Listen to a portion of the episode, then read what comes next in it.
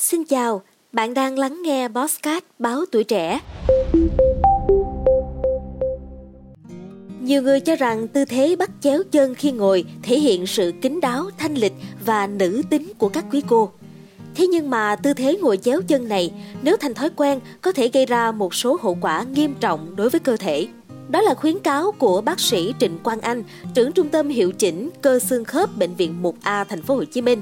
Và bây giờ thì mời các bạn hãy cùng với Trinh Trà tìm hiểu về những hậu quả của thói quen ngồi chéo chân nha. Đầu tiên thì thói quen này sẽ gây vẹo cột sống, làm lệch vai của chúng ta. Cụ thể thì thói quen này kéo dài sẽ gây mất cân bằng hệ cơ vùng chậu đùi, gây lệch vẹo khung chậu, cột sống, thoái hóa xương khớp và các tác hại lên hệ tuần hoàn. Hệ thống cơ xương khớp từ khung chậu xuống đôi chân có cấu tạo đối xứng. Khi thực hiện hành động bắt chéo chân này lên chân kia, đã vô tình phá vỡ sự cân xứng này của cơ thể, sẽ gây những xáo trộn, đặc biệt là về hệ cơ xương khớp của chúng ta. Hậu quả rõ nhất là bất đối xứng khung chậu hay khung xương chậu bị lệch. Có ba dạng lệch có thể gặp là bên cao bên thấp, nghiêng trước và xoay hoặc kết hợp cả ba dạng trên. Khi khung chậu duy trì trạng thái lệch vẹo sẽ kéo theo hiện tượng chân ngắn chân dài và vẹo cột sống, lệch vai. Còn khi đã hình thành thói quen ngồi bắt chéo chân, các dây chằng của các khớp chậu hông thắt lưng cũng sẽ phải căng ra để giữ tư thế đó. Đồng thời, các khối cơ ở lưng chậu và hông đùi sẽ điều chỉnh để phù hợp với trạng thái mới, dẫn đến sự mất cân bằng, gây ra tình trạng co kéo, lệch vẹo, gây đau âm ỉ vùng thắt lưng chậu, đau khớp gối.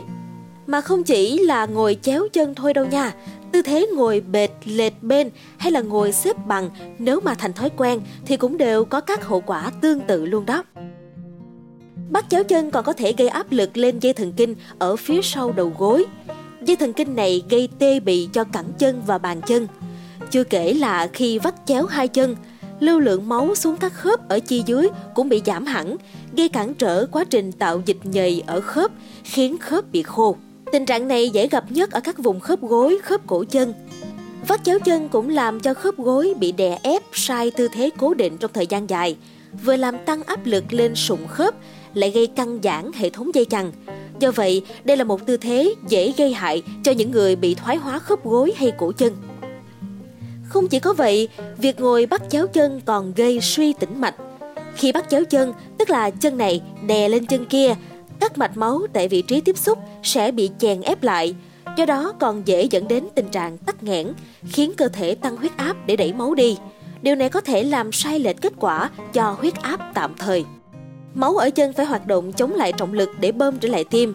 Việc vắt chéo chân này lên chân kia sẽ làm tăng lực cản, máu trong các tĩnh mạch có thể tụ lại, tạo nên các tĩnh mạch lớn được gọi là bệnh suy giãn tĩnh mạch.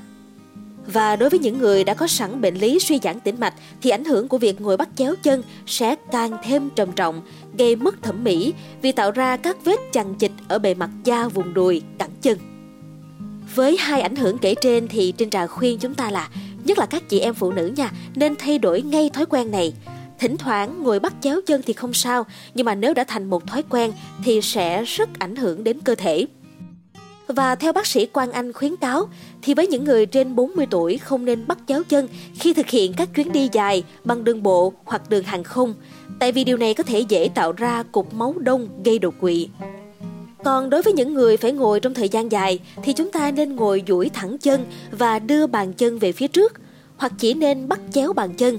Đặc biệt là với đối tượng văn phòng ít vận động thì nhớ là nên đứng dậy sau mỗi 60 đến 120 phút ngồi và đi lại vận động trong 5 phút đó nha. Cảm ơn bạn đã lắng nghe số Bosscat này. Đừng quên theo dõi để tiếp tục đồng hành cùng Bosscat báo tuổi trẻ trong những tập phát sóng lần sau. Xin chào tạm biệt và hẹn gặp lại. thank you